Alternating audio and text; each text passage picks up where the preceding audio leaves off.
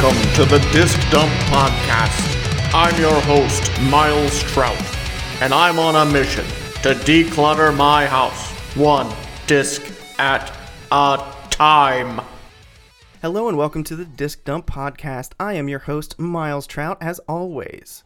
Uh, there are a lot of firsts for today's episode, but before I get into all that, I would like to introduce my guest today is Tanner Carmen. How you doing? I'm doing well. Thank you for having me, Miles. Oh, thank you for being here. Oh. So there's a couple reasons this is a first. Number one is it is uh fucking 9 a.m.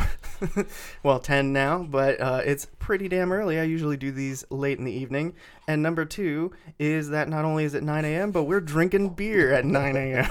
this is pretty wild. Um, today we're going to be talking about a series of games that are very specific to us, I think, and a lot of other people. What are we talking about today, Tanner? We're going to talk about Dark Alliance, uh, Baldur's Gate Dark Alliance to be exact, and then we're going to roll into Champions of Norrath and Champions Return to Arms. Yes, I think this will be very exciting. I remember meeting you back in the day. These games like had a whole lot to do with how we met each other. I know. Because uh, we met like at the Renaissance Fair of all places, pretty much, didn't No, we? we met before that. Did we? Sixth grade is when we met, and Yeah. we met walking home. That's right. You wore a suit to picture day, and I was like, "This dude's got it going on." And we s- we realized that we both walked the same distance. I mean, you walked a little bit farther, and then it took off from there. I'll never forget. it like snowed. I think it was like seventh or eighth grade, and it snowed, and it was me, you, Casey, and Aaron walking home, mm-hmm. and it was when we would like have swimming. Mm-hmm. And you had this gym bag, and you started swinging around the one time. You're like, Genghis Khan, and Aaron has this huge snowball and just, Just right into my face. and there is snow packed in your glasses. Yeah, my so I knew that story was gonna come up. oh today. man, that was a fond memory. I know you weren't very happy about that, but I mean, I am now. It's pretty good. so yeah, that was the thing, and then uh, we had a field trip to the run, the Ren Fair, and you for some reason put a bunch of like scrunchies in your hair because you had long skater hair back then. Yes, wow, when I had hair. And the the lady on the came on the bus to explain the rules, and you were talking. And She's like, "You there with the pointy things?" talking about the shit on your head, and she goes, "Shut up." I was actually a lot less well behaved than I thought I was as a student. you definitely brought me out of my shell. I always think of you as the guy who got me out of sweatpants because I wear sweatpants every Which is crazy because I met the first time I met you, you were in a full blown suit. Yeah. Doctor T. oh my god, that's right. You used to call me Dr. T. Holy shit. But uh, bringing us forward a little bit, you would come over to my house and you'd ask me to borrow games, and I'd never had a friend who asked me for shit. so I was just like, Tanner's cool. I want to be his friend. yes. Yes, you can. And you picked up the game that has some wicked side boob on the cover. Just some big old jig. Look at the cover of Dark Alliance. The whole reason that I picked it up in the Oh, first place is because there's just like some some hardcore side boob on the cover, and uh, it's like the center of the cover. And uh, you were like, "Can I play this?" I was like, "It's not a very good game," and you're like, "Oh no, it's fine. I'm gonna I'm gonna play it." And then the next day, you're like, "Dude, this is the greatest game." It was so, it, it- like I said before, like it is so above its time, and it was Christmas on in July. Mm-hmm. Miles gave me this game, and I'm like, holy cow, this is the coolest game ever. It was basically D and D, but on PlayStation Two, which is exactly what I was looking for in life at that point. That's exactly what it is. It's made by the people who make D and D, and it was there. It's actually a super groundbreaking game because it was the first time that D and D was in 3D. See, I never knew that it came from the D and D creators. Mm-hmm. It makes it even cooler. Wizards of the Coast, yeah, man, they uh, they do D and D and Magic the Gathering. I think Magic the Gathering's garbage personally, but yeah, that's uh, That's the card game. yeah, that's the one that the real nerds play. I've played it, but it's definitely not my cup of tea. So yeah, they uh, they made this game to be like D and D for the first time. People could see their D and D characters like in three dimensions, mm-hmm. moving around, not just like a little tiny action figure or whatever. Yeah, so that's why this game was so groundbreaking, and I thought it was uncool to be a nerd. So I was like, my cool friend Tanner, who's who's into skateboarding and DDR, I'm gonna be all right. Oh God, DDR. so I was like, this game's dumb. Meanwhile, I'm like, this game is pretty cool. And I think what really gave it such magic is that you could play it with your brother, and that's how you discovered that it was like the best co-op game ever. It was definitely one of the first games that you could like you said, play co-op, and mm-hmm. that that is like the whole point. Like I play I play Skyrim and stuff like that right now, and you can't play with anybody else, and and that sort of takes the fun out of gaming. You know, mm-hmm. is to play and share that experience with someone else, if not other people. Oh God. As soon as I was able to play it with Aaron and or you, and then when we started playing together, it was like I'd come up anytime we had a day off of school. Miles, I'm coming up. We're playing Dark Alliance for the next 14 hours. Yeah, man. Like we were just looking at our old save files. It was like 4:59 a.m. and like 6 a.m. and shit. Like we would play through the night every fucking Yes. time. That game was amazing. And uh, yeah, we like you used to pick like the barbarian type, right? Mm-hmm. Yep. I was I was only about being like the berserker. Like I go in and just fuck shit up as much as possible. No, I've definitely become more eclectic as far as how I like to play my play styles. But that was that was what I would go to back in the day. Yeah, man. Like I feel like I was almost always an archer. Like that was just my jam was to be an archer because I didn't like the idea of getting hurt, and somehow that experience became more damage. visceral to me. Like I don't want to get hurt, no. so I would just like stand behind people with shields and shoot people. Do you remember any like super hard points? Yes. So Karn. Karn was the Um, son of a bitch. Yeah, so he betrayed you at some point or another throughout the game, and I don't remember like how he was significant. But basically, I remember our strategy was I would go in with a shield, stand in front of him, allow him to hit me as much as possible while Miles in back of me, just shooting arrows. Yep, that was how we did it. And yeah, I mean, it worked out, but it would take. It, it almost took like twenty to thirty minutes Yeah, because of how strong he fucking tough. was. Yeah, He was like the leader of the thieves guild in the beginning, and in the very beginning of the game, he bops you in the head, and like that's how the game starts. As Karn comes and bops you in the head, and he goes, "Let's kill him," and then the guards come. He goes, "Oh, never mind." Yeah, and I think that's in like the the ale house or something like that too. Yeah, you end up in the tavern right away. And there's Yeah. like the, the Elfsong tavern. Oh. Yes. Just came back in my head, and there's like songs playing, and Yep. the bartender had huge boobs, and she kept her money in it, and like she would just jiggle them for no reason. I mean, back at then we were, if not hitting puberty, but oh my gosh, it was just like early look at them puberty. titties. Yeah, it was so. oh man, that was what it was all about. Was like even the fe- you could choose between three characters. One of them was a chick, and the chick character was so hot. Smoking. She was the reason that I got the game because she's on the cover like swinging a sword, but her boobs like half hanging out. And they're double D's. For, oh, not, oh, for like- sure, mm-hmm. for sure, yeah. And she was fit, Mm-mm. and you did it too, right? Where you like pick that character and you just drop all the clothes off to see what she looks like, and she's mm-hmm. wearing just rags. And you're not allowed to be like super weird, but definitely. Oh, like I mean, back then, like you're like, oh my gosh, get some side boob action. We were like 14, like that's to be expected. I mean, yeah.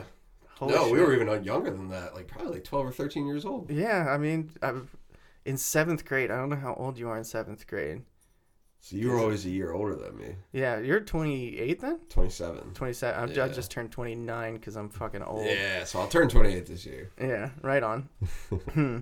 so yeah, that was that was something. That was definitely worth us uh, going. Ooh. Yeah, it was like Angelina Jolie, and it was just like, oh. Oh my god, she was like the hottest chick in What the world the back then. was it like primal? Not primal fear, but it was something, and you saw like full on Angelina Jolie. You're just like, oh. There's several movies like Yeah, that. I'll tell you all True. about them later. Sidetracked. So, anyway, yeah. So I remember Karn was a son of a bitch, but the worst part of the game was when there was like pedestals you had to jump across. Do you remember that Oh, shit? and the the They would it drop. was like tiles, and they would drop out if you didn't stand on the right one. Essentially, yeah, and like they would flash and then drop, and you didn't have enough time to like react to them. We did that shit for like a whole night trying to get through it one Mm-hmm. it was time. definitely one of those situations where you get to get to this point and you have to save no matter what. Mm-hmm. And I don't. I think there was one point we thought we were gonna like trick the game, and we saved halfway through it. Mm-hmm. and it just didn't work out. No, we saved like on a spot that we kept falling and falling and falling, and then we had to like start over from an even farther point. Yeah, you're and we didn't know what recall potions were. Yeah, yep. For the longest time, so we would like go back to the save point behind Yes. it and have to jump back across those fucking pedestals. Because once you like in the game, once you reach like a certain checkpoint, like your most recent checkpoint, you can recall back to. I believe that. It takes you back to the store, I think. Oh, that's right. You're and right. so we'd be overcumbered, like we'd have too much shit, so Mm-hmm. we'd want to go back and we'd just try and do the hardest part of the game over and over and over until we figured out that we could just like pop back there and pop in. Oh man, those games are the best. Mm-hmm. And uh, there was a beholder at one point, a big purple guy with a bunch of eyeballs and Yes. shit. Oh my god, those games were so fucking cool. But the natural prog- progression of those games was like turned into I think was Dark Alliance 2 next or did we go Champions of Norrath next? No, it was def- definitely Dark Alliance 2, but Dark Alliance 2 was really hard to find. Um, That's right. It was like super expensive back then. yeah, there was a point in time where one you couldn't find it. Like you go, that was when Blockbuster and Hollywood, Hollywood Video was still around. It was So you- always rented out. and I think I honestly remember. I think I went there the one day with my dad, and I'm like, "Oh my god, Is there's Dark there- Alliance too!" Yeah. Like, and I rented it, and I started playing it. I don't think I played it with Miles at that point, but like I played. it, I'm like, this is not as fun. No. But you had to give it some time. There are a lot of good storylines in Dark Alliance too. Um, Bloodmire Manor being one of those. Yeah, buddy. The I- vampires. Yeah, I uh, I remember I played it solo once, and I kept the like. I didn't buy any weapons for the longest time because I wanted to buy the biggest weapon. Yeah. I did all of Bloodmire Manor with an axe that did one to three damage. It took so fucking long. And to put that in context for for those that are listening, like Bloodmire Manor is, I think it's like the very last like big quest that you do before you take on like. It's the like the first big quest. Oh, it is the it's first like the big first quest. big quest. Okay, yeah. okay. So I didn't buy anything. Like usually you progressively just buy the next best shit. Mm-hmm. But in that one, I didn't want to buy anything because I was saving up my money for the best shit I could buy, and it was so hard. I'd like run up to an enemy and then run backwards until he would like be alone, and I'd have to kill Run him. around, so take one at a time. Taking one at a time with the 200 fucking people in that. And uh, what I didn't like about Dark Alliance 2 was your money was joint when you were co oping. Oh, you remember true. that? My least favorite part about it was that I always wanted to play with the Necromancer Mm. because I, I just thought that was such a unique character on such a, an early stage at the game, and he held this book the Oh, entire yeah. time. Like, You only could use one hand for yeah, anything. it was. You couldn't have a bow. Like you basically were were restricted to just a sword or or the one handed weapon, Mhm. and that was really frustrating. But I think at one point or another, I did play the whole way through with the Necromancer. It was It- enjoyable. You got to like create your own dead skeletons and I, oh yeah, you're right. Yeah, yeah, we- like he we called beat it- people from the dead. Yeah, when we beat it, that's how we did it. Was because we, well, I think we put in some cheat codes too. But Yeah. we would literally run around in circles away from the bad guy, and you just kept summoning skeletons. Would- they would hit him once, and he'd hit them once, and they'd die. it just took hours. But you just keep hours. going. Yeah, just as long as you could avoid him, you were good. But the joint the joint money thing, it definitely played a helpful role. At Mm-hmm. the same time, though, it, it was annoying. Because you had to like negotiate. I'm gonna buy this now, and the other Yeah. person's like, I'm trying to buy this. Yep. oh my gosh, yes, I do remember that happening. like you didn't have joint inventory you just had joint money Mm-hmm. and that shit was super annoying because i'm gonna sell this even though it's our best thing because we need money so you can buy that and then like it was just a constant balance one person was stronger than the other it did make the the team like team approach a little bit more realistic. Like you guys Mm-hmm. were really working together to get through these. But you're right, it, it was fairly annoying. and then wizards of the coast was like we hear you that shit's fucking annoying and they made rid of it. champions in the wrath where they got rid of it and i feel like the what made champions more we definitely played that one more Mm-hmm. what made that one more enjoyable was that the character creation was so much more in depth Yes, yes. You could like give your dude mohawks and Yeah. shit.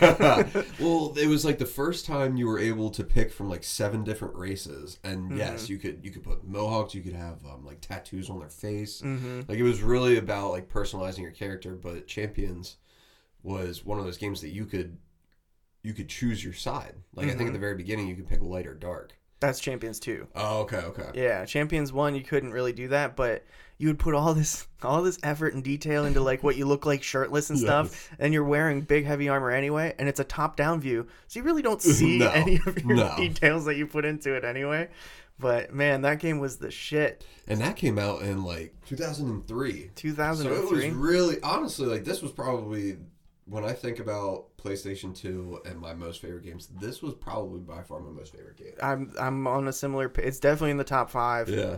I now you played a lot more than I did. Like I really I would buy the games, you'd borrow the games. Yeah. and I restricted myself. Like I knew what type of games I wanted to play, and it Mm-hmm. was Dark Alliance Champions, and then I mean here and there.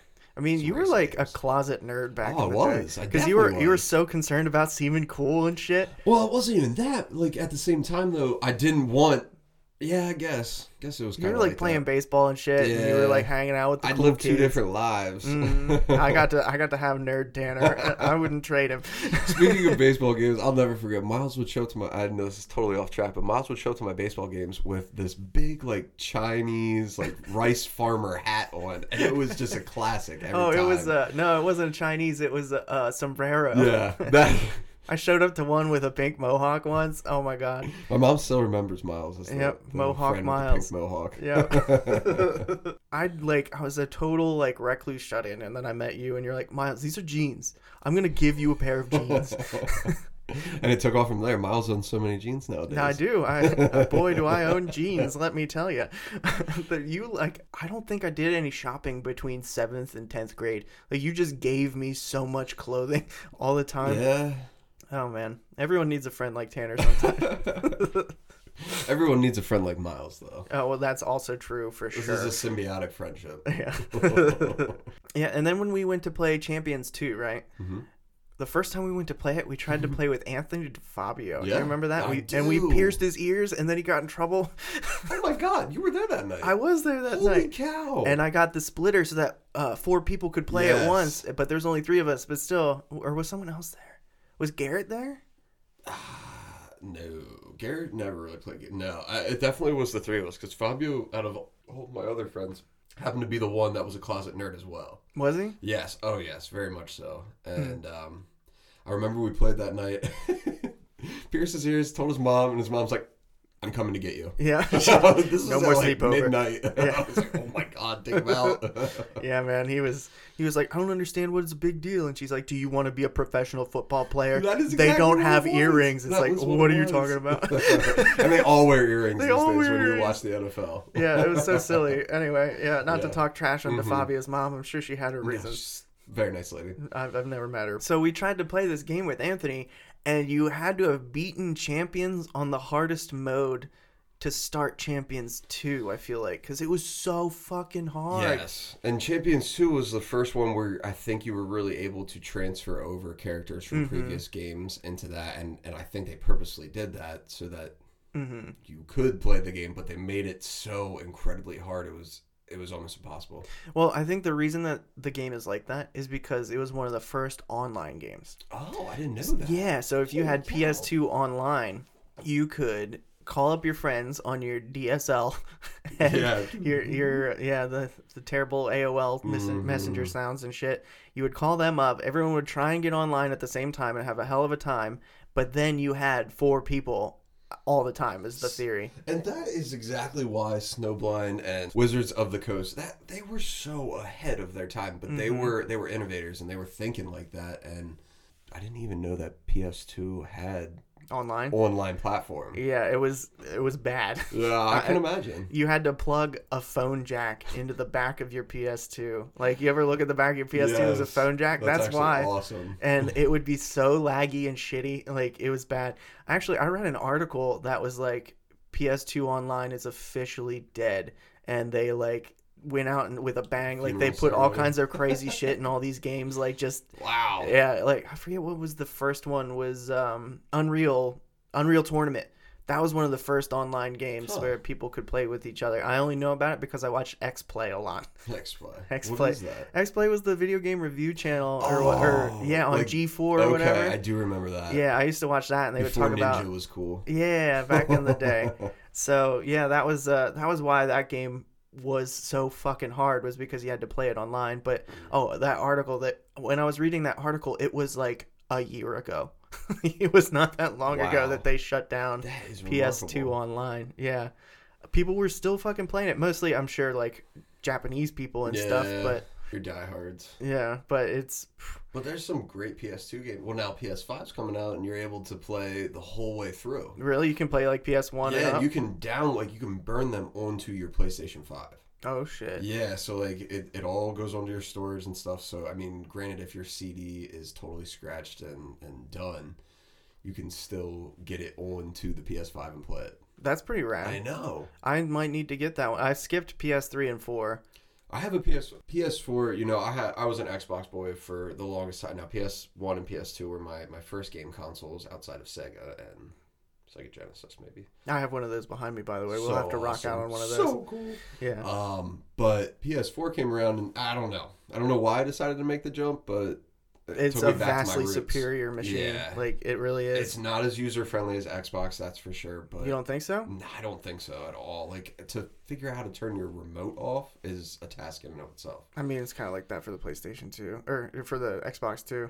It's it's a challenge, but the only reason I like I was looking at all of they had like this big rivalry going. They were gonna drop like the same fucking day, Yeah. and I was watching all this shit, and I was like, my friend Tim, who was on a previous episode, I was like, Tim, the Xbox is like not even close to as good. Like, look at all these stats and stuff. This is a way superior machine. He's like, I don't like PlayStation, so I'm gonna get an Xbox, and I was like, but don't you think we should get the better one? He's like, no, I think I'm gonna just get an Xbox. I'm used to this. I like the controller better. The controller was a The controller is item. better, but that son of a bitch now has a PlayStation, and I'm stuck here with this goddamn Xbox. Oh, I did the same thing. My little brother, my Yeah. mom, my mom one Christmas goes, "All right, which console should we get him? Xbox One or the PS4?" And, and at that point, I was like gung ho about Xbox. I'm like, Microsoft, Xbox One, get him that.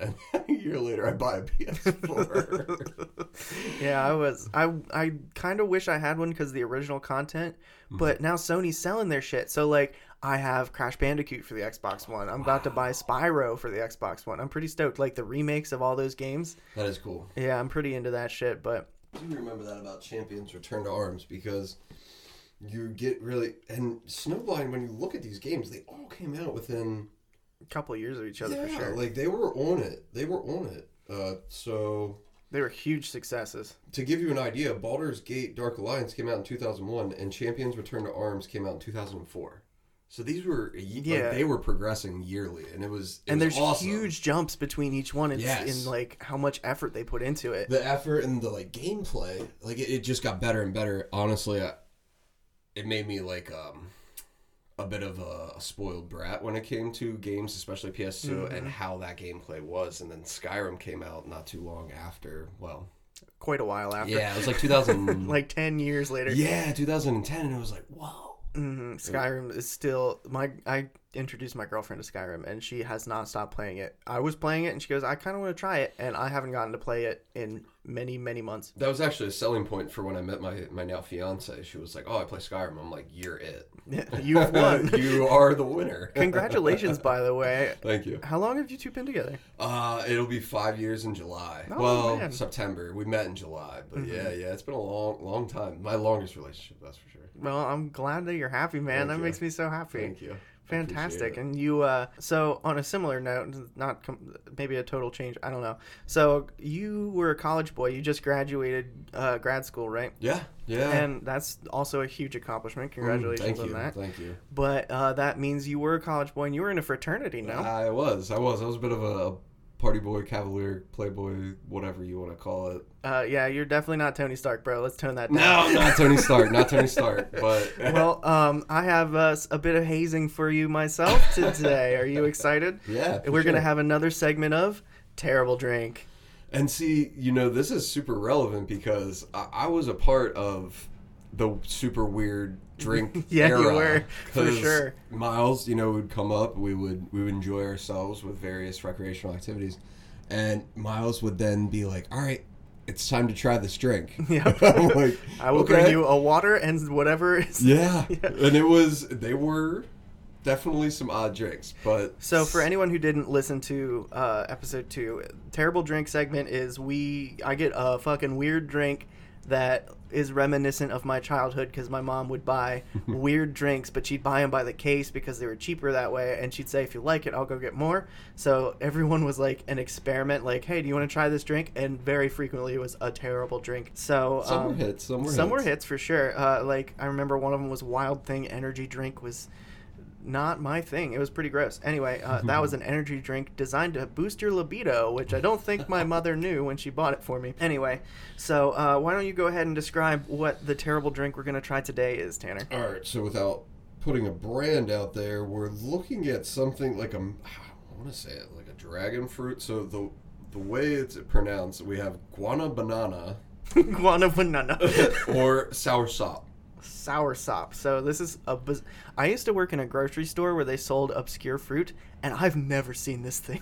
I have no idea what it is. Yeah, the ingredients are they're suspect. Are they? What do, what do they say on them? Well, I mean, so we've got soursop puree. What is soursop? It's a fruit. Oh, maybe that's the fruit that we're about to drink then. Yeah, because it's soursop nectar. I think is what it says on And it. then your classic high fructose corn syrup, of course. uh, modified cornstarch, uh, some vitamin C for for that scurvy, and then water. All right. Well, uh, let's get it started All here. right, we'll crack it open. Miles has the fancy glasses for We us, got so some some wine glasses out for this experience, as cleanse always. our palates to have an authentic taste. Oh, okay. It okay. So Let's- describe this. Oh my god, it's murky. I'm wondering if it's like expired. No, I just bought it All right, yesterday. then we're good there. But it is like it's murky as shit. It's okay. It's white-ish beige. if you mixed a glass of like water with two teaspoons of milk. Oh, bro, this- maybe that's what you have. This smells so bad. And Wait. and the so the other part Wait. is is when you look at Miles's glass.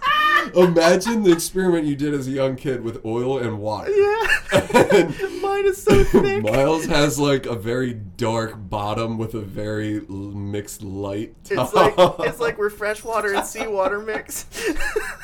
His is like clear. so we're gonna give us a whirl. What does it smell like? Um, Oh, it smells so bad. it doesn't smell good. Do you want to do you want to mix our glasses a little bit just to Yeah, to help Miles out. Hopefully, we don't make a mess. Oh, there we go. Well, and and yeah, there we go. That looks about right. We're about the same now. okay, yeah, yeah. Same levels of murk. Do you want some in yours too? Oh, sure. There we go. Yep. All right. This is super murky. Oh my god. All right. Cheers Yeah. to terrible drink. Okay. Well, Huh. You know, it smells terrible. it was surprisingly pleasant. Yeah, that wasn't bad at It's all. actually really good. Yeah. Huh. The aftertaste is. Mm, It smells like my grandparents' house. it smells like water that's been sitting in a cup in your room for like months on end. yeah, and then you're desperate and you need to take a sip. It kind of tastes like that too, actually. Did- It's is this the whole can? Good. No. I wonder if the viscosity changes. Should we pour the rest yeah, of it hook me up with a little bit more. Oh, it definitely does. It's so oh thick. Oh wow. Oh my god.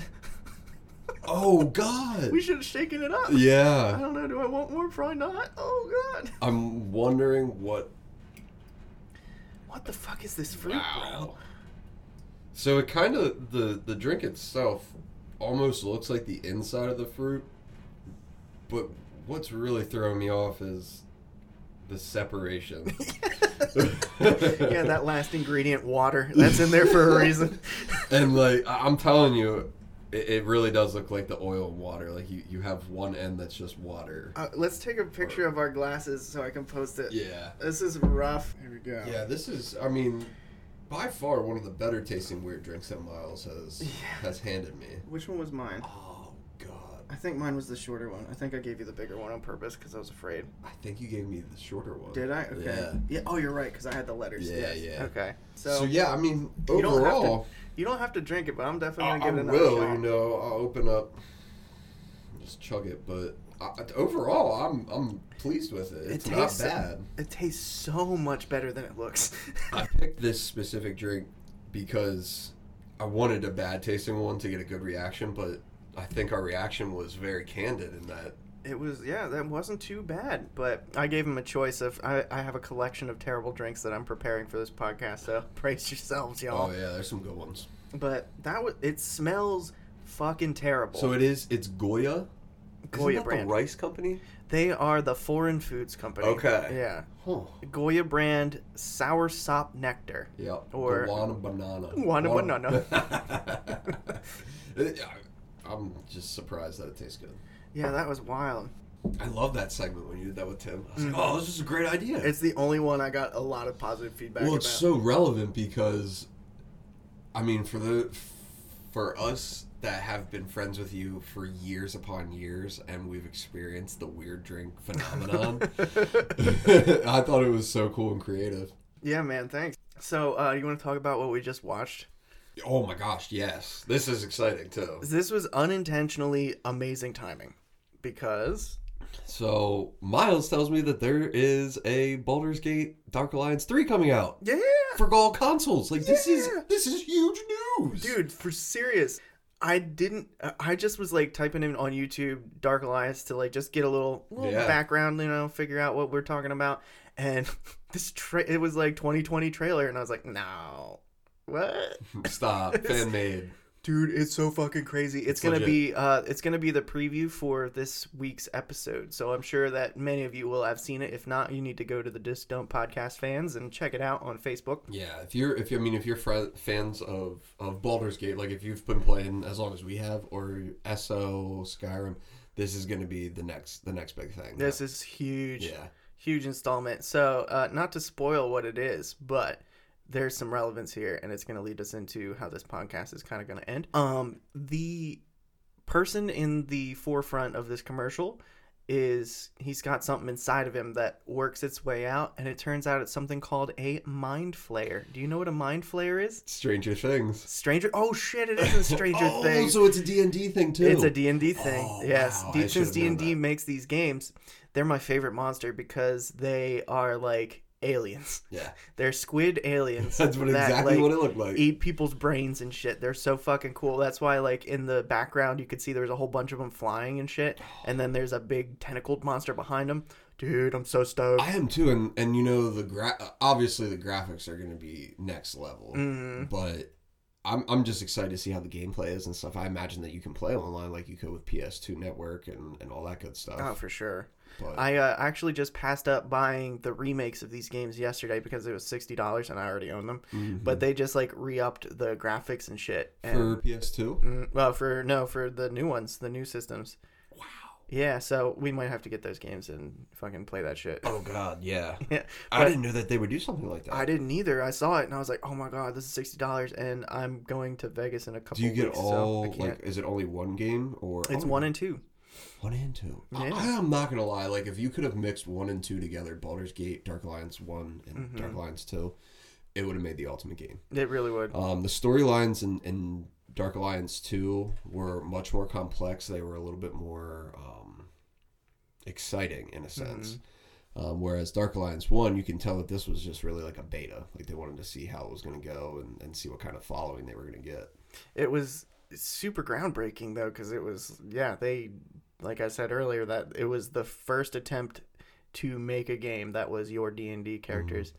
And uh, I heard this could not be true. I don't know, but I heard that if it would have failed, it would have sunk the company. Like they put everything they had into it. Uh, It makes sense. I mean, when you think about your PS2 games now, outs even outside of just games like this, like Resident Evil was a crazy game that used to scare me when I would play it. I only got like halfway through it. Yeah. Um, you had your Need for Speed Underground, which was a classic as well. But this game itself, like, it was just so unique, and Totally there different. was no other game like it. I- you know, there was Lord of the Rings tried to do a couple PS2 games. They did the Fellowship of the Ring, and then they did the Return of the King, and that one was really good. Oh man, yeah. It followed the storyline of the movie and stuff like that. Whereas, like, this was just so more. It, it was more personalized, even though it wasn't. hmm Um, you could change your armor. You could get different weapons. Oh, And yeah. I'll never forget when you battle Karn. Going back to that, you he drops this uh, sword of fire and ice or something like that. Yeah. And it was so cool because it would light up with fire and it would be like snowy ice, and you would be hitting these guys. It, it was just awesome. Dude, I just remembered. Do you remember why we were so mad at Karn after we beat him the first time? Because when he dies, you like let your guard down and you stand there, and he like wakes up one last time and he throws two stars at you, Oh, and they can kill you in one hit. that it happened. And then Oh, it happened. So yeah, that shit was fucking wild. I remember that. Like we were Mm-hmm. so fucking pissed. Like you finished this battle that not only took you about thirty minutes, Then out of of nowhere. just simply like standing there taking the hit while Miles is in the back shooting arrows over Hundreds and over. And, and mind you, we've ran out of arrows. Like Oh, we, we definitely did. hmm So then it became a game of like, all right, I'm gonna hit you once, run away for a really long time, and let my heal because. The way the health works is it, it would eventually go up if you stood still long enough. Like it, it just worked its way up, hmm but Slow recovery. Yeah. Yeah. so you run out of potions and you're running around, and eventually you kill him. But then, lo and behold, he hops back up, throws two ninja stars, and, you're then he dies. Yeah, and he dies right away after that. So you just got to be ready for those last two fucking start. Oh my god, Karn was the worst. Karn was so bad that I remember I named one of my next characters Karn Yeah. Killer. yeah, and uh, honestly, he's the the biggest boss that I remember, and he wasn't He was nearly super the early. biggest. Yeah, No, yeah, he was super early in the game, but he was the hardest by a landslide. I think it was just because of how early on you were in the game. You didn't have a lot going on, and Karn was just so like overpowered that it was difficult. It was so hard. Like we've been saying, it's a lot like D and D. Mm-hmm. So uh, I have a surprise for Mr. Tanner here. He, have you ever played Dungeons and Dragons? No, no, I haven't. And you know, when I think about this game, I always wanted to play D and D, and this was the closest that I got to it. So Mm-hmm. now this this is like an opportunity for me to to realize one of my biggest dreams. Yes, for sure. so we're gonna, I'm gonna teach him D and D Junior is what we're gonna call it. Cool. So it's not the official rules because there are literally textbooks of them. See those books over there with the red on their thing? Those are all rule books for D and D. Yeah. So it's it's uh different levels of immersion for sure.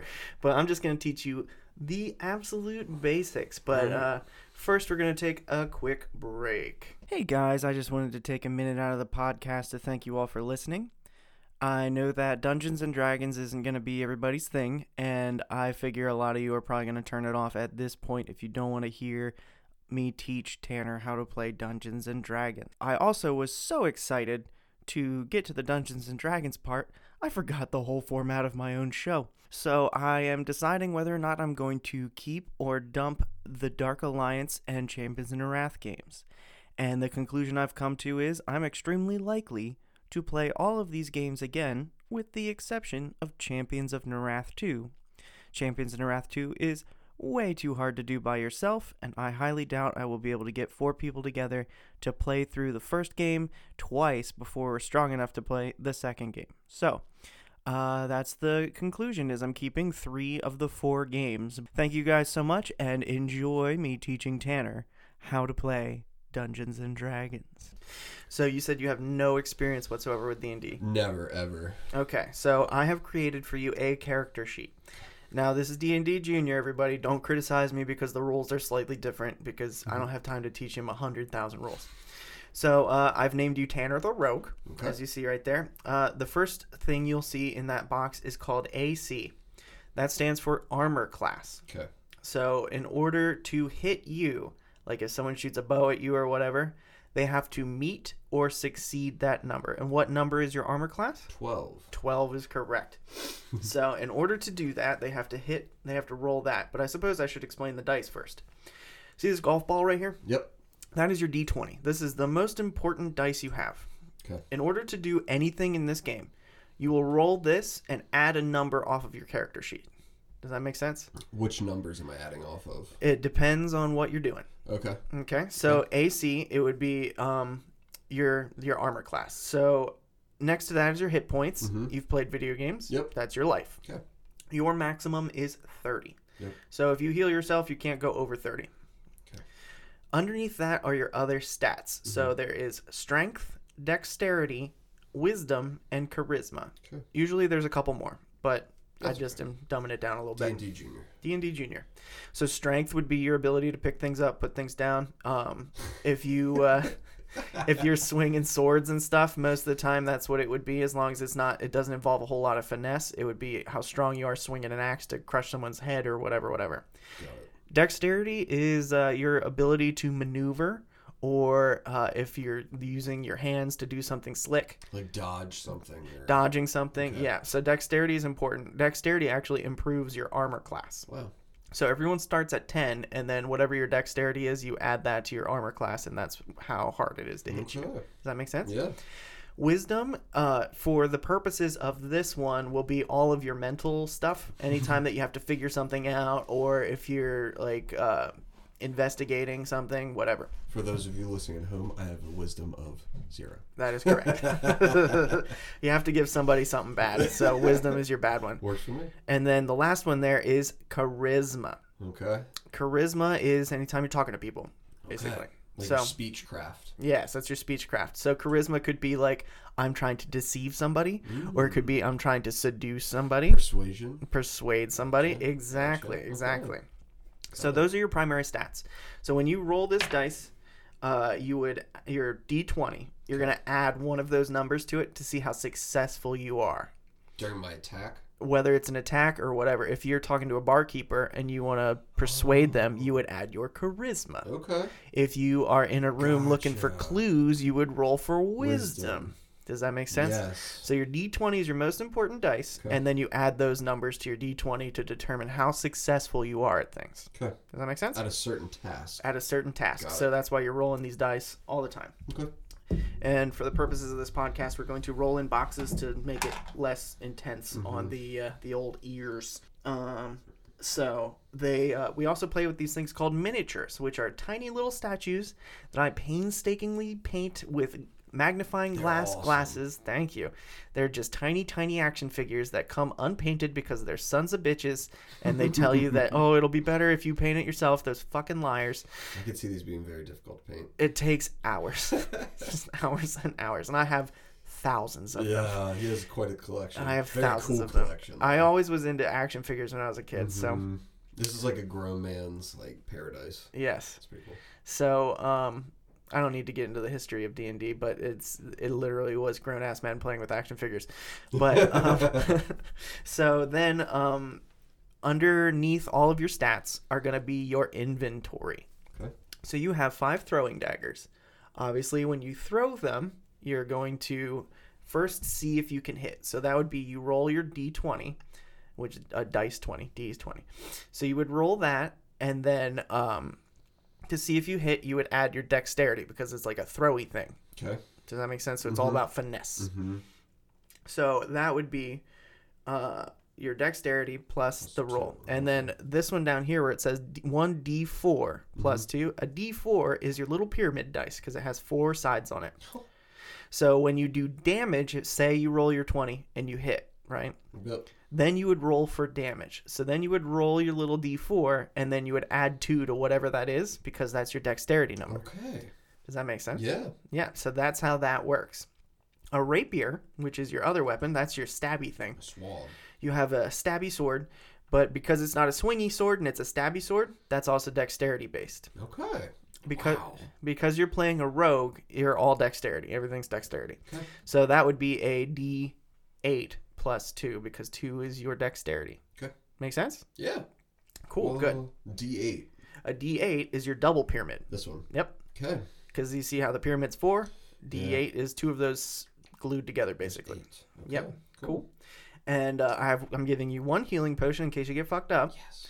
And uh, those aren't the stats for a regular healing potion, but what that would be is you roll a d6, which is the normal people dice. That yellow guy right there. Yep. Normal people dice. I call him the normal people dice. They're normal. So uh, it's a normal dice. You would roll that, and then you would add four, and that's how much healing you would get from that. my HP. Yep. Got it. Make sense? Yep.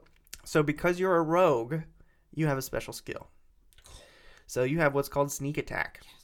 So to do sneak attack, you have to be hidden. So you would have to roll a dexterity to see if you can hide, right? What? Okay. So uh, whether you're uh, you're hiding in one way or another, it would determine like there would be a contest to see if the person who's looking for you can see you.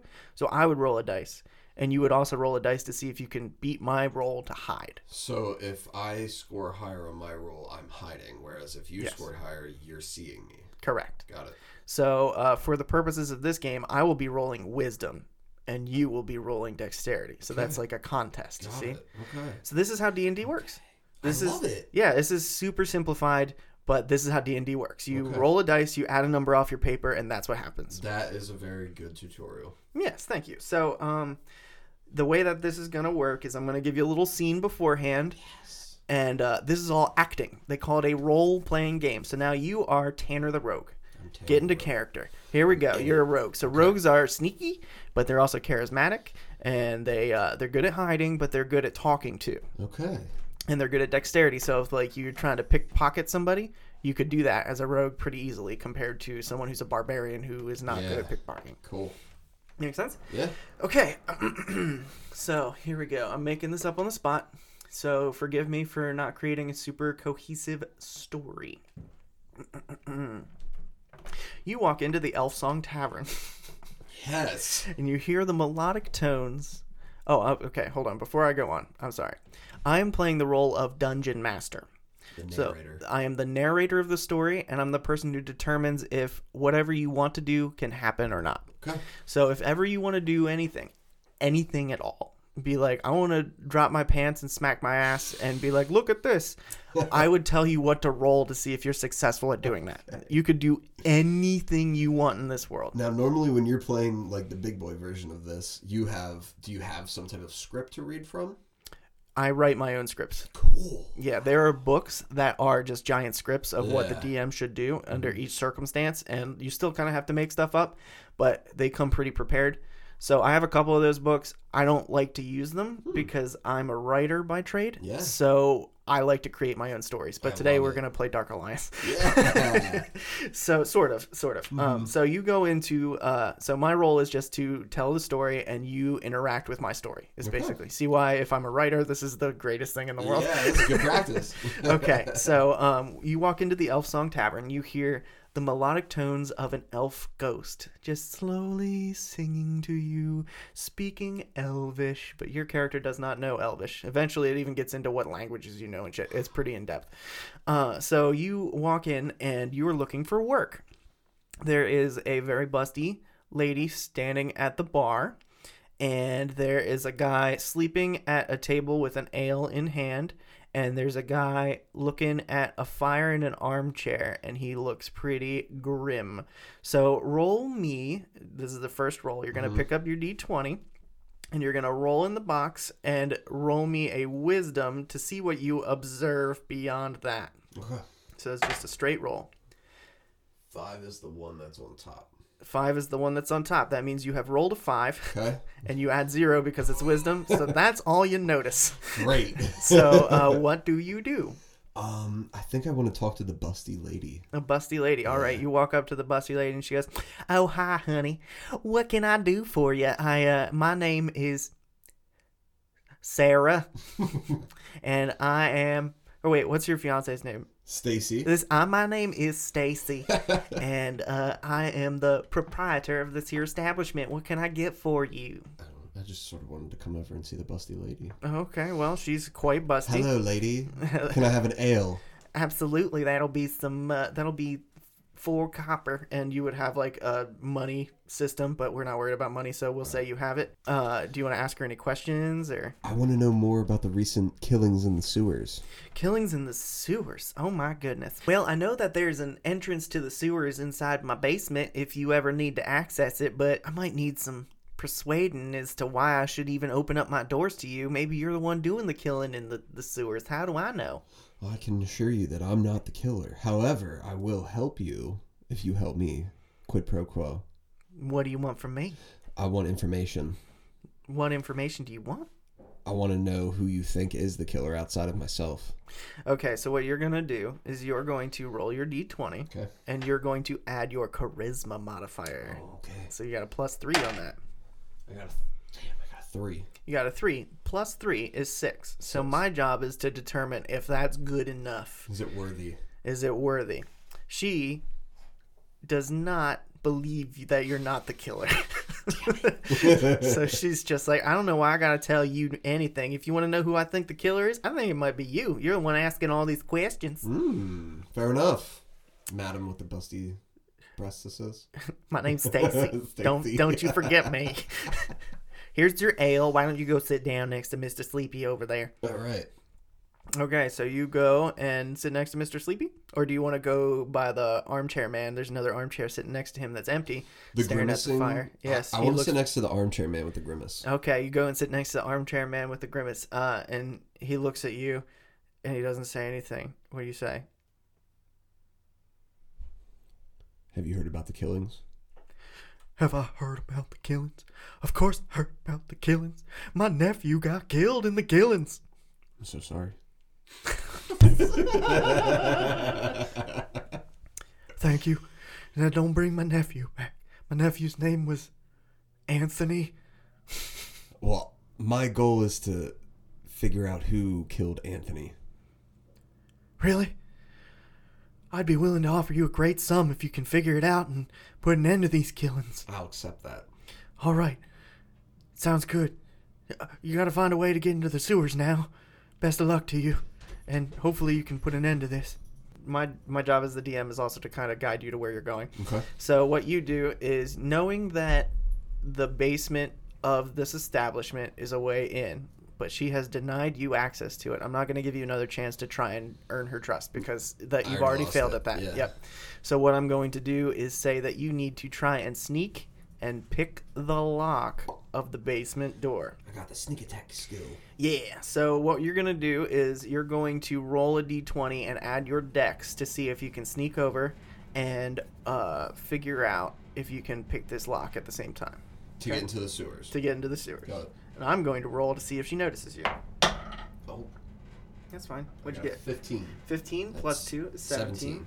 So we Ooh. actually tied. What are the odds? So we will say that you get the door open just in time for her to look over and say, "Hey, what are you doing?" Uh oh. and you can run into the sewers if you want, or you can confront her and have a conversation about it. I'm gonna run into the sewers. You run into the sewers and you slip through her basement, and while you're in the basement, you're looking for this entrance to the sewers, and a big ass rat has come to get you. So the way that this works is combat now. I'm not Okay. going to use minis for this. We'll use minis for the big combat here later. All right. So uh, this rat is coming at you. So what you have to do is roll initiative. So that would be your dexterity modifier to determine who goes first and who goes last. Okay. Does that make sense? Yeah. All right. So go ahead and roll your d20 and add two to it. I got 16, so 18. You go first. All right. So uh, this big, ginormous rat, like the size of a German Shepherd, is coming at you. So to put this, let's take a step back. The rat and I just rolled against each other to decide who was going to attack first. Yes. I won that, so now I get to attack first. Yes. Okay. Now do I roll my d20? Uh, you have to t- describe what you do first. Oh, um, so I look at the rat, I gauge the situation, I see how big it is, and decide where is its weak point. Okay. From there, I think about doing a tumble roll into Oh, action. shit. Okay, you're gonna do a tumble roll into action. Are you gonna stab him with your rapier at the end of this tumble roll? Yeah, yeah, right in its weak spot. Right in its weak spot. Yep. All right, I love it. So go ahead and roll your 20 Okay. and uh, add two to that. Ah, I got a six plus two is eight. Eight. Well, you, lucky enough, that's his armor class, so you do hit. So go ahead now. You used your rapier, so you're going to use your double pyramid, which is that guy. Roll that and add two. I have a four, so plus two is six. So you roll into action and you whip out your rapier and you stab it right through the neck. But that son of a bitch is still alive. Barely, but he is still oh. alive. There's blood running out of him, but he takes his opportunity to try and bite you. No. With an 18, that does hit your armor class. So now am I down to a twelve? Oh. So oh. I've hit your armor class, which means I've hit you. So I'm going to do some damage now. So you take two points of damage. So next to HP 30, now you'll write 28. You can just remember that 30 is your maximum. So just keep a tally of what your current hit points are. Got it. So now he has taken his turn to bite you. Go ahead and uh, describe your next attack. So my next attack, first I must recover from this bite. Yes, he's got he's got you in the arm. As I'm holding my arm, I have to think of my next attack. And my next attack will consider throwing a dagger since he got me in my non-dominant arm. Okay, sounds good. You could even just stab him with it if you wanted to without throwing it, since he's I do want right to stab him because I don't want to waste a, a dagger. Do I get to keep the dagger? Yeah, you could even pick him up after you throw him. Oh, so. okay. Yeah. yeah. I'm gonna stab him with my dagger. All right, so go ahead and roll a 20 and add 2 because that's your dexterity. You're almost always going to add 2 So I got 12. That plus is a hit. 14. because we established his AC was 8. You Okay. have hit him. So now go ahead. I believe the daggers are a D4, so that's the little pyramid. Yes, they are D4. So go ahead and roll one of those. How do I figure out which number it is? The one that's facing me Uh, up. the one that is on the top. Yep, I One. believe. Oh yeah, they're all the same. Yep, One. one. Okay, perfect. So and then you add your 2 Plus because two it's is a three. dexterity weapon because you're being all finesse about it. Oh yeah. So he only had two hit points left. So what does it look like as you stab this rat in the neck? So this is where I give you some agency to decide like how satisfying this kill So is. So as I stab the rat in the neck, it's it's like a slow mo action. It's just, Right in the neck. and you can feel it, and it cuts that main vein, and all of a sudden, just all this blood just was coming out of its neck, and you're like, oh my god! I just took that rat out, and that was the first rat. I mean, it was the first anything enemy that I took out. So Yes. this is a big moment for me. I'm like, ah, yes, You've done it. I did it. And you hear now what's going on down there? And you uh, you go and make your way to an opening that looks like the sewer. So you have killed the rat and you sneakily slide your way down a ladder in the basement into the sewers.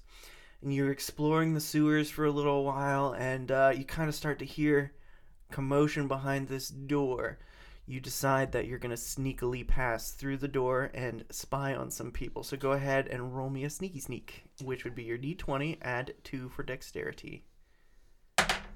19 plus two is Ooh. 21. Very good, very good. So you're super good. Since it's a 20 sided dice, it couldn't have gotten much better than that. Oh wow. So you go into sneak mode, and as you open the door, you see bizarre foliage is in here.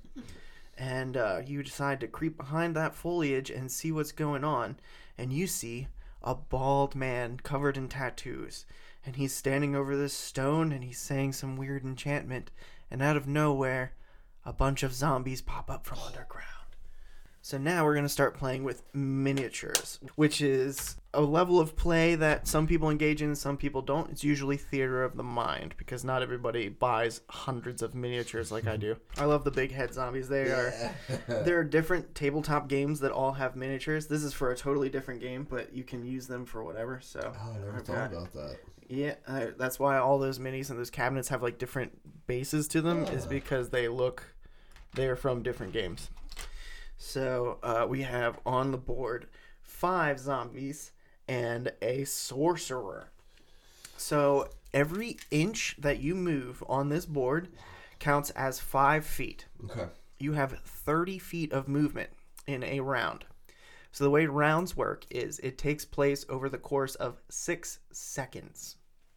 So what'll happen is you'll go, I'll go, and then when it comes back to your turn, six seconds have elapsed. This does not work out great as far as storytelling because you can have huge battles with a whole bunch of people that are over in 12 seconds of the actual game time. Jeez. So it's a little silly. So like if you have spells that require certain amounts of time, if you have something that takes a minute to cast it, that would be 10 rounds of combat.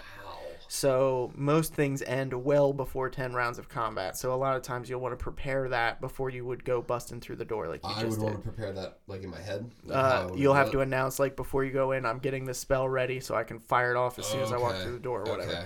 All right. So, because there's obviously magic people and stuff, but you are a rogue. You don't have anything like that. So you rolled super well to be hidden. So now you are hidden. I'm gonna just dole out six inches on here for your guy, so you can determine where you go after we roll for initiative again. So we're gonna determine who goes first, good guy or bad All guys. right.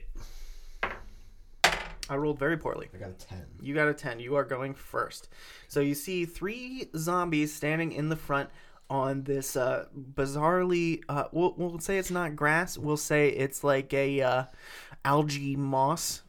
So there's a lot of algae moss on this first, uh, pe- not, not pedestal. There's like a section that is Mm-hmm. A gro- platform. yeah, a platform.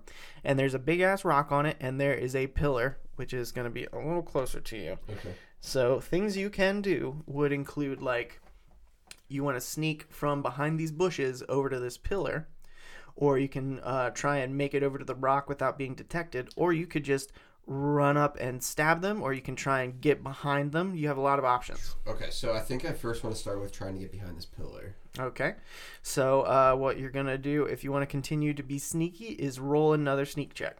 Okay. That one, yep. One? Twenty sided dice is almost everything. 13. So you very successfully move behind that pillar. So that is your movement. Every I just moved my mini across to the pillar. yes. So you have moved behind this pillar. So every turn is cons- consists of bonus action, Okay. regular action, and movement. So there's like a three-step checklist when you uh, start a turn, right? Okay. So you have and you can do them in whatever order you want. It's Do all weird. three? Yep, you have. Well, you don't have to do all three, but you can do all Ah, three, or you can be done. So for you, a bonus action would be to try and sneak. So actually, by sneaking up to that, you have used your bonus action and your action, Okay. or and your movement. So, So you that haven't leaves me- action yet. Okay. So your action would be like I stab, or I pick this up, or I uh, I build a pyramid, like whatever I'm gonna stab. you're gonna stab. So, Yeah. do you want to use a throwing dagger, or do you want to? I'm gonna use the rapier. You're gonna use the rapier. So, which one are you gonna run up and stab? The guy on the right, middle, or left? The my left. Your left. So this guy who is closest to you by this pillar, you're gonna run up and give him the old stab. So in order to do that, you would have to become what's called engaged. So you'd have to be right up next to him to stab him. Got it. Make sense? Yep. So now you've run up behind him. He does not see you coming. So go ahead and roll a d20. Oh. And actually, the way that this game is going to work, maybe not the way it always works, is I'm going to give you what's called advantage. Okay. So what you're going to do is you're going to take your second d20. Yes. You're going to roll them both in the box oh. And take the higher of the two. That is called Oh. advantage because he does not see you coming. Okay. You have advantage on I killing him. Excited. You could still roll poop, but Wow. So I got an 18 and I got a 17. okay. So the 18 would be the one that we are going to take. His armor class, which I don't have to tell you, but I'm going to tell you, is 8. All right. So you have successfully hit him. So now what you're going to do is you're going to roll your d8 for the rapier. But because you are sneaking, you also roll a d6 because that's bonus damage you do because he does not see you coming. D6 is the regular people dice. That is correct. Okay. I got a 5 on the D8 and a 4 on the D6. So that would be 9 and then you're going to add your dexterity which is 2. So that would be 11 points of damage. Okay, so oh, because you added them together plus two. Okay. Yep. Yep. So the bonus only applies once. So when you're rolling the dice, all the dice in the world can happen, but you're only adding that number once. Gotcha. Does that make sense? Mhm. So you've done 11 damage. So you come up behind this zombie and you just skewer him right in the old noodle. And you have killed one zombie. But now they are all very aware of your presence.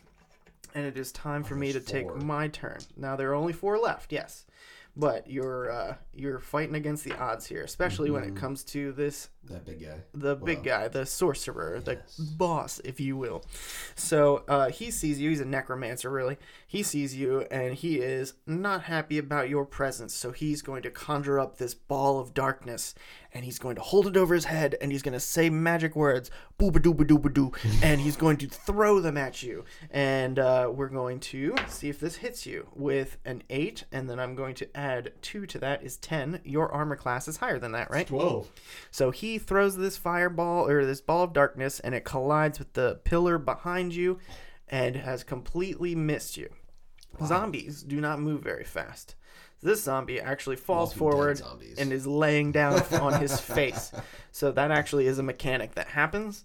But uh, this guy's going to come up to you and you're only going to take potentially one attack from a zombie. Okay. So I rolled a two, so that is going to definitely be a miss. So this zombie tries to bite you, and you definitely maneuver out of the way. Because of my armor class, which is 12. Exactly. Got it. So I rolled a two. I super missed you. Okay. So you are engaged with him. What that means is you can't run away from him without him potentially hitting you. Mm-hmm. I would have to roll for another attack, or you can stay engaged with him and fuck his shit up. I'm going to stay engaged with him and fuck his shit up. hopefully. Okay. So and if you kill him, then you'll be able to move freely. Okay. Make sense? Yep. So go ahead and uh, roll. I'm assuming you're using your rapier. Yep. All right, go ahead and roll your 20 and add two. You no longer have sneak attack or advantage. I have 8. 8 So plus two is 10. is 10. This, as we determined, the zombie's armor class is 8. So you have successfully hit him. So go ahead and roll your d8 to determine if you have killed him. 4. 4. And you have a plus 2 on your oh, dexterity. We're still going to the dexterity. Okay. Yes. Yep. So that is a total of Six. So you stab him, but he is still coming at you a little bit. I missed his head. You missed his head, but you got him right in the neck, and his head's like kind of hanging off, and he's got the sinew hanging there. Yeah. So now you're understanding how they say that this is like English nerds and math nerds come together and they make this game. It's a lot of numbers that people have to listen to. So I'm I'm working on a way to properly talk about it in a podcast that's not so confusing. Mm-hmm. So uh, you rolled your 20. So you, when next time when you roll, just say I rolled a blank plus two equals blank. Got it. Make sense? Yep. Okay. So you have now hit that zombie. Uh, you also have a bonus action. So you can try and move away from him, potentially taking a hit, but you can then hide. Or you can just stay engaged and prepare for like a, a fight. Fight. I'll remain engaged. You will remain engaged. So then that would bring your turn to an end because Okay. you're not moving, and your bonus action you cannot use because you're not sneaking. Because in order to My sneak, you bonus can't- action is my skill of the sneak attack, right? yes. Okay. So that would be uh, if he couldn't see you, he would have the opportunity to do that. Make sense? Yeah. So even if he knew you were there and you went behind the pole and you did a sneak, you could like have climbed up the pole and he'd be like, "Where'd it go?" so okay. So now that is the end of your turn. Six seconds have elapsed since you've come into this room. All right. Um. So now that zombie is going to try and bite you again. Damn, I am rolling piss today. I rolled a four, and he has a plus nothing to hit you, so he misses you again. However, this zombie's going to stand up, but doing that has taken his movement. This one's going to come up to you, and this one's going to come up to you. I'm surrounded. You are now surrounded by zombies. So each of them is going to try and hit you. I'm just going to roll two dice. Uh, nine does not hit, and an 11 does not hit. Wow. So the fact that you have a 12 has just saved your butt. Whoa. Okay, so these zombies are trying to get you, but you're like bobbing and weaving. You're doing all right. And uh, then this sorcerer is going to throw another ball of darkness at you. And he is much more likely to hit you with a 11. Dang, he does not hit you either. Man, these zombies are completely garbage. All right, Okay. so now it is your turn. You are completely surrounded by zombies, and another one is coming. Uh, can I can I use my bonus to sneak attack? Oh, I guess that would be an attack. Or You can, I can- sneak out of this? What you can do is called disengage. So as your action, instead of doing a stabby stab, you can like basically push them away from you and run. So that would involve them not biting you, but you're sacrificing your ability to do damage. I'm pushing and I'm running away. Okay, sounds good. So out of this you have up to six inches of movement, which you can use in any direction that you want. And uh, keep in mind, though, if you're going to climb, that takes half your movement. So I this is a wanna, climb, and that's I a want climb. to move from one side of the moss algae green platform to the other side. All right, go right ahead and position yourself in such a way that maybe you can't be seen. That's good enough. It's an imprecise science. And then roll me a d20 to see if you hide, and I will roll one to see if we continue to see you. I got a one. So a one is called a critical failure. It doesn't matter what numbers you add to it. If you roll a one, that means you have failed. So they all are still aware of exactly where you are. Ah.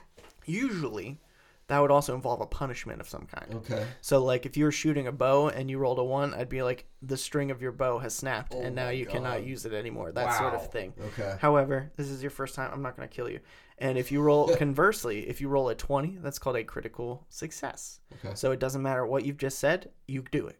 Like, there's no reason why you would fail doing it. So it doesn't Okay. matter what you add. If you roll a 20, that means you're super So successful. I would have definitely succeeded at hiding and moving away. if you rolled a 20. Disengaging. Yes. Gotcha. Okay. But since you rolled a one, you have disengaged, moved, and they are just still aware that you're there. Mm-hmm. Okay. So now it is my turn again. Zombies don't move very fast. So they will just all turn Walking and Dead move zombies. Walking Dead style towards you. Just say that.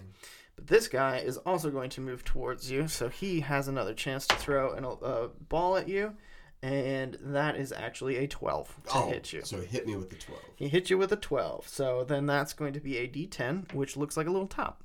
Okay. So I'm going to roll that. And I used the metal dice, which is why it's so fucking loud. And uh, so that's going to be a total of seven points of damage you take as this necrotic ball of darkness collides with your chest. So then you're going to take that off of the total HP you currently have. Is you're going to take seven points of damage. Perfect. So uh, if you can you, in Dark Alliance, you can turn on what they call battle text, which shows you how much damage you're doing every time you hit them. Do you remember that? Like little numbers would I didn't know that. yeah, little numbers pop up to show you exactly how much damage you're doing. That is directly related to D and D and where that has come from. Awesome. Make sense? I do remember that now. Yeah, like Yeah. you can shoot fire at people and like ones and twos are just popping up constantly. Yes, yes, yes. So that's where that comes from. Is in D and D you are rolling to see how much damage you and do. that normally would be happening right now. Exactly. Gotcha. Yes. Okay. Okay. Um. So now it is your turn. Okay. So now what I want to do is, is I think I want to hide Mm-hmm. so that they're not aware of my position. I like it. So go ahead and roll. Um, you would have to justify it so you can like maybe run behind the rock. Yeah. So right now, to give an idea, I'm on the far right side of the rock, and I want to move to the far left side behind it so that I can possibly be out of visual of these zombies. Okay, sounds good. So we'll say that's like half an inch of movement. Yeah. just to do that and you can do like i said you can do your movement bonus action whatever in whatever order you want so even if you wanted to run up stab someone and run back you could do that Oh. does that make sense yeah. okay so go ahead and roll to see if you're hidden I got 14. and you have beaten my 13 good job Okay. so now you are hidden so uh, what do you do Uh, I do want to attack one of the zombies. I think I want to take the one that's in the farthest back. So what I want to do is I want to sneak around behind this horde of zombies, and I want to take out the one that is closest to me in the back. that sounds like a good plan uh, not that i'm telling you what to do but you could throw daggers and still get sneak Oh, attack what an damage Excellent idea. I Yes. think I want to try that first. okay sounds good So I will change the zombie that I'm going to attack. Does that matter? doesn't matter sure. Okay, so I want to attack the zombie. Right now they're in sort of like a diamond formation. I'm going to attack the zombie on the far right side, closest to the rock. Sounds good. Okay, so go ahead and roll your d20 and add the two. I got six plus two is eight.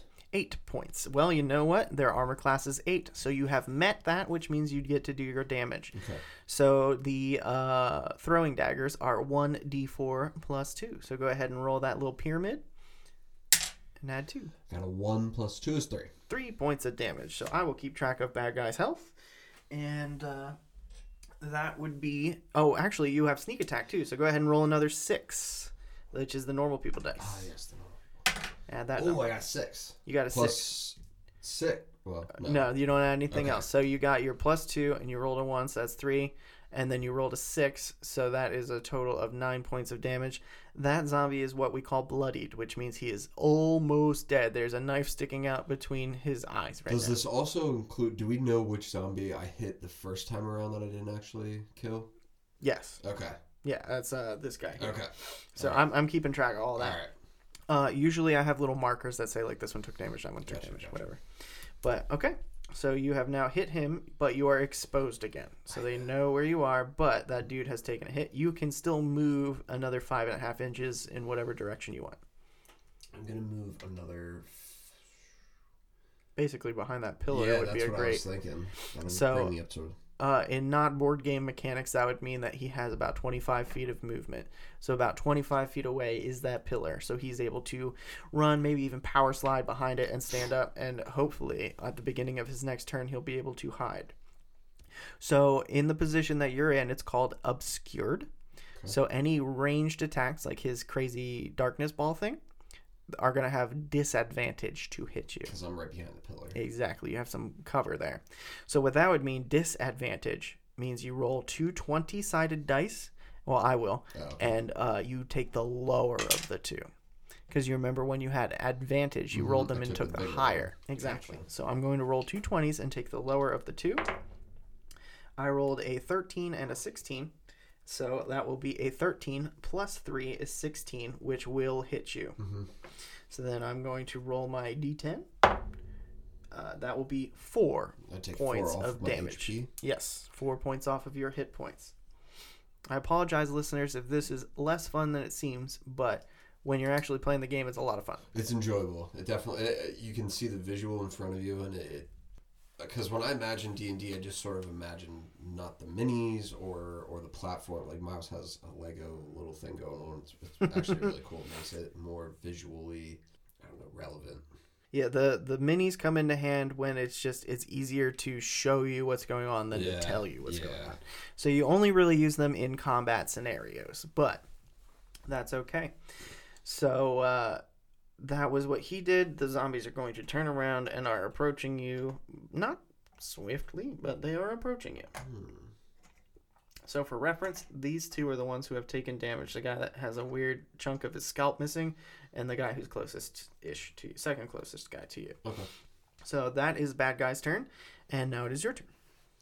All right. So for my next move, um, I think I want to stay behind this pillar, and I just want to go straight for this zombie at the front of the line. The unharmed zombie at the front of the line. Okay, so you're going to stay behind and throw something at him. Which one of these is harmed? Is that one? These two on your, the closest to where you are sitting. These two That are changes the my battle damaged plans ones. then. Yes. So what I want to do This one is has a knife sticking out between his eyes. I want to complement that knife with another knife in between his eyes. So Sounds I'm going to throw a throwing dagger from behind the pillar. Is Sounds possible? Okay. Yep. All right. Sounds good. That's what I'll do. So go ahead and roll your 20. Uh, if you want to try and sneak now, you would get sneak attack damage, but they would know where you are, or you can save that and hide. I'm going to save that and hide. All right, so go ahead. Pillar. Roll your 20 and add 2 for damage. So I got 7 plus 2 would be 9. And their number is 8, so you have successfully hit him. Okay. There is nothing that you can roll with your d4 that will not kill him, Okay. because he only has one hit point left. So you successfully drop a second knife into his forehead, which brings you have 5 throwing daggers before, so now you are down to 3. Okay. Does that make sense? Yep. All right. When do I have the opportunity to go back and pick them up? Whenever you run up and pick them up, Okay. you'd have to be close enough, obviously, to pick them up. Mhm. But you, engage. yes, well, you have about thirty feet of movement. You haven't moved an inch, so you can still move and hide yet. So I would like to move, f- pick up both of these throwing daggers You can totally pick them both up. Yeah, because they were both in that zombie. yeah. So in your run, you you're running away. You just scoop them up on the way and continue to move. Yeah. So what I'm gonna do is I'm gonna move out of behind this pillar and I'm gonna scoop up both of these throwing knives out of the zombie and go back around behind this rock. Sounds good. Um, so it'll take about 10 feet of movement to run up to the zombie. You're dodging all these other zombies. You grab the two knives out of his forehead, and then you take off and you go and slide behind this rock. And you're going to roll a 20 to see if you can hide again, and I'll roll one to see if I see you. All right. I rolled a critical fail. I rolled a nine. Uh, It doesn't matter. You've think. I have critically failed, so I do not see you. You are uh, like Hidden. you are like Rob Riggle in 21 Jump Street, where they like paint him to look like the background. That's basically what has just happened to you. All right. So I'm hidden. You are now hidden. I'll take this dead zombie away. All right, we got three left. You got three zombies left and the big guy. So Yes. because they do not see you, they can't really attack you. So now we'll just kind of put them in various directions. So they've gone from being in a horde of three to Spread out. yes. This guy is going to go over here and he's going to start saying an incantation. necromancer. The necromancer is going to start saying an incantation over this uh, bizarre rock with runic symbols in it. And uh, if you do not stop him, something may happen on the next round. Okay. Make sense? Yep. It is now your turn. Okay. So what I want to do from here? How many feet do I have left?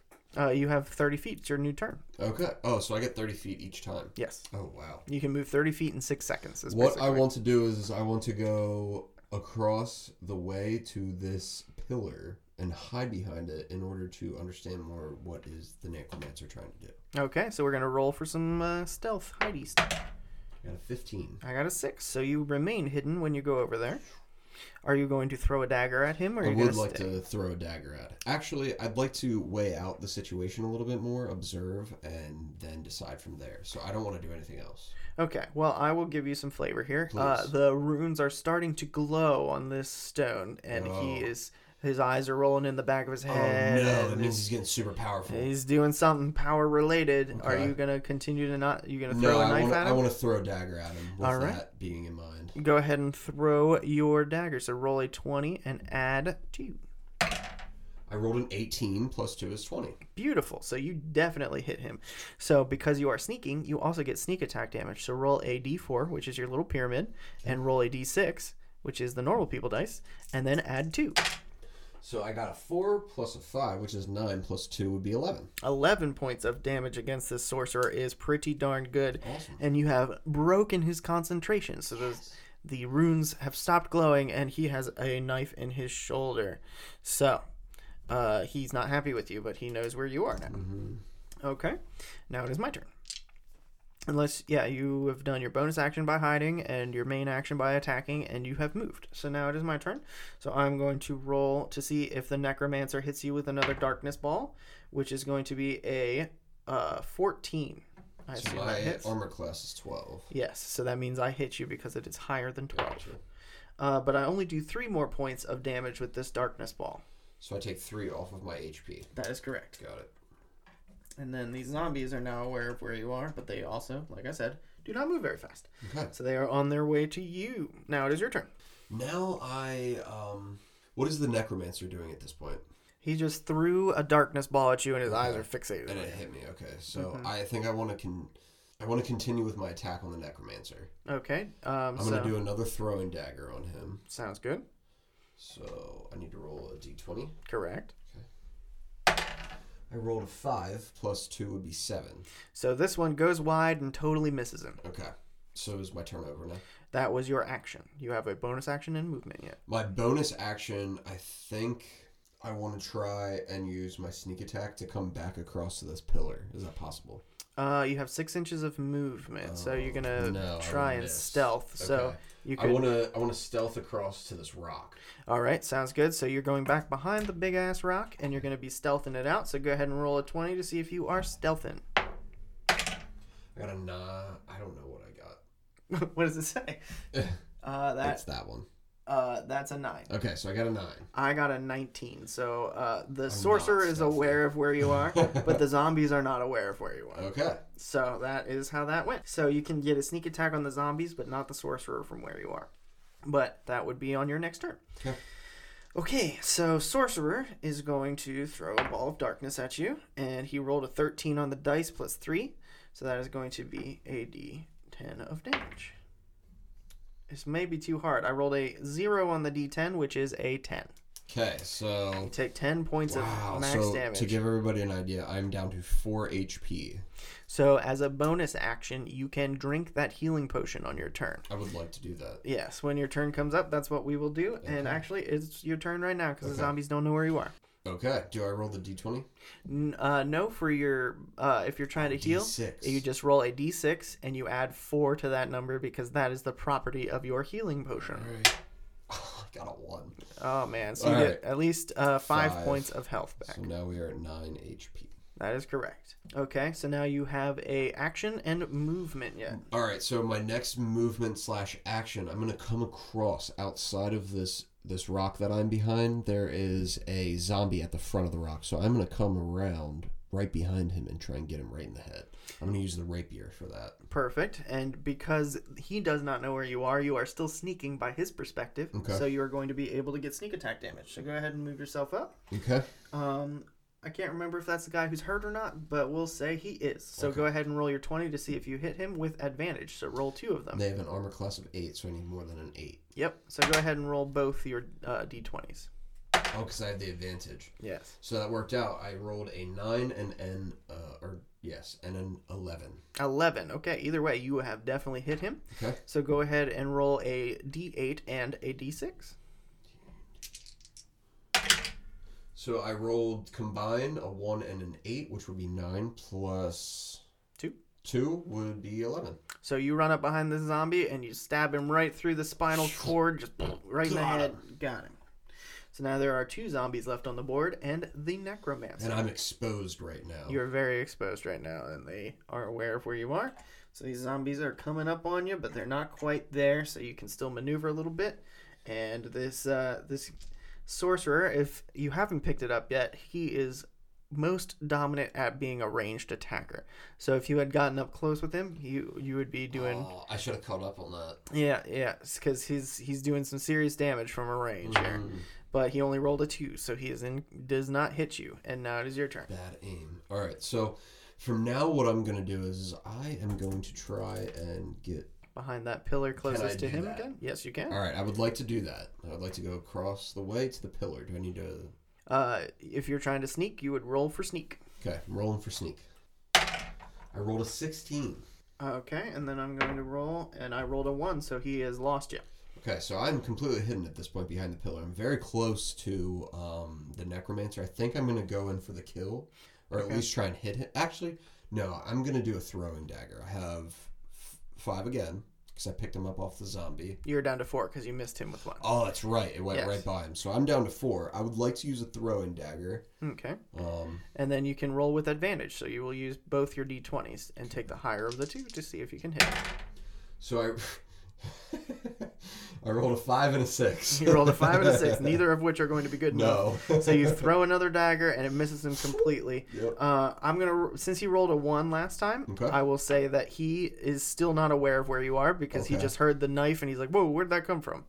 Okay, and uh, then I'm going to search for you with a 13. So go ahead and roll a 20 to uh, contest if you stay hidden. I have a ten, so I'm not hidden anymore. You are no longer hidden. He is aware of where you are, but that was his action. And as a bonus action, he's going to start waving his hands over the runes again. Okay. And these zombies are nowhere near fast enough to catch up to you. All right, then I am going to actually go in and try and do a full contact attack. All right, so we can say that you have managed to run up behind this crazy runic symbols, and you have your rapier in hand, and you're going for the kill. Let's see it. D20. D20, always a D20. 12. 12. Uh, his armor class is 12, so you would also add 2 to it, but Okay. that's okay. So you have hit him. Okay. So then go ahead and roll a D8 and a D6 because he had lost you. Oh no, he didn't. He found you. Whatever, it's fine. Go ahead and roll a D8 and a All D6 right. for damage.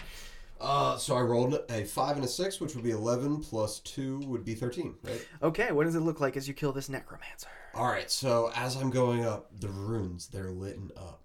And I come in, he's still focused on the runes. His eyes are lit up. He can't see that I'm there. And I just stab him right in the heart. Oh, And the light, the light just goes from a bright red to a very, very dark blue to a black. And he falls down to the ground. and he is fucking dead. And because their master is dead, the zombies also fall oh, dead. Yes. So you have successfully ended this encounter. Wow. Now, uh, what most rogues would do is go, I loot, I go through his body and I find all of his things. I want all and things. he has a special, uh, a, special, Looting ability. uh, well, no, re- not really. No. Uh, what you would do is, we'll say you roll a wisdom right now. So whatever your d20 is, add zero to it. I'm not smart rogue. See if he has yet. anything Oh. I'm a 15. You're 15. Okay, so you find his big scary staff and a bag of gold, and you are set. And we'll say that you go back to the tavern and you have accomplished your mission, and you get another big old bag of gold. Cool. And that is that is Dungeons and Dragons in a Wow, nutshell. that was a. I enjoyed that. I don't know, like I don't know if it was very easy for everyone that's listening to follow along, but the visual and it, it was it was fun. I enjoyed that. Good. I'm glad you liked it. I'd like So- to do it again. For sure, yeah. And usually, um, usually when you play, the combat goes a little quicker because there's a whole bunch of people Yeah. also killing people. And uh, the encounters in the tavern would have been a much larger percentage of things because everybody's talking to somebody and doing something, and you guys are sitting at a table and like discussing what the next move is or whatever, and you have a big skill and all that That'll be cool. yeah, it'll be a good time. So uh, this is sort of a little preview of the podcast that I have brewing. I have not named it yet, so this is uh, kind of sucky that I can't 100% promote it. But we're recording our first episode tonight, so uh, keep yourselves posted. I will let you know what the name is when it's on, and it will not be on this channel. It'll be on a different channel. But uh. Thank you so much for coming and playing games with me and talking to me about Dark Alliance, Tanner. Yeah, thank you for having me. This was this was definitely an enjoyable experience, and it was nice just to see you again. Yeah, man, it's been too long. Yeah. We'll have to make more of a habit out of it. Definitely. I also want to thank uh, the band Memoria for the use of our theme song, Demeter, off of the album Daughter of the Seasons. You guys can find that on Bandcamp uh, if you type in Memoria Metal, M E M O R I A, Metal, on Bandcamp. And it is excellent. There's some super good music on there. And uh, I want to thank you guys for liking, rating, and subscribing because that's what's going to get this podcast some traction. I appreciate you listening. I do this, guys. I do this for you guys. So I hope that you appreciate it as much as we have fun doing it. Alrighty, until the next time, you guys have a good night, good life, and I wish you all well. Later on. Take care.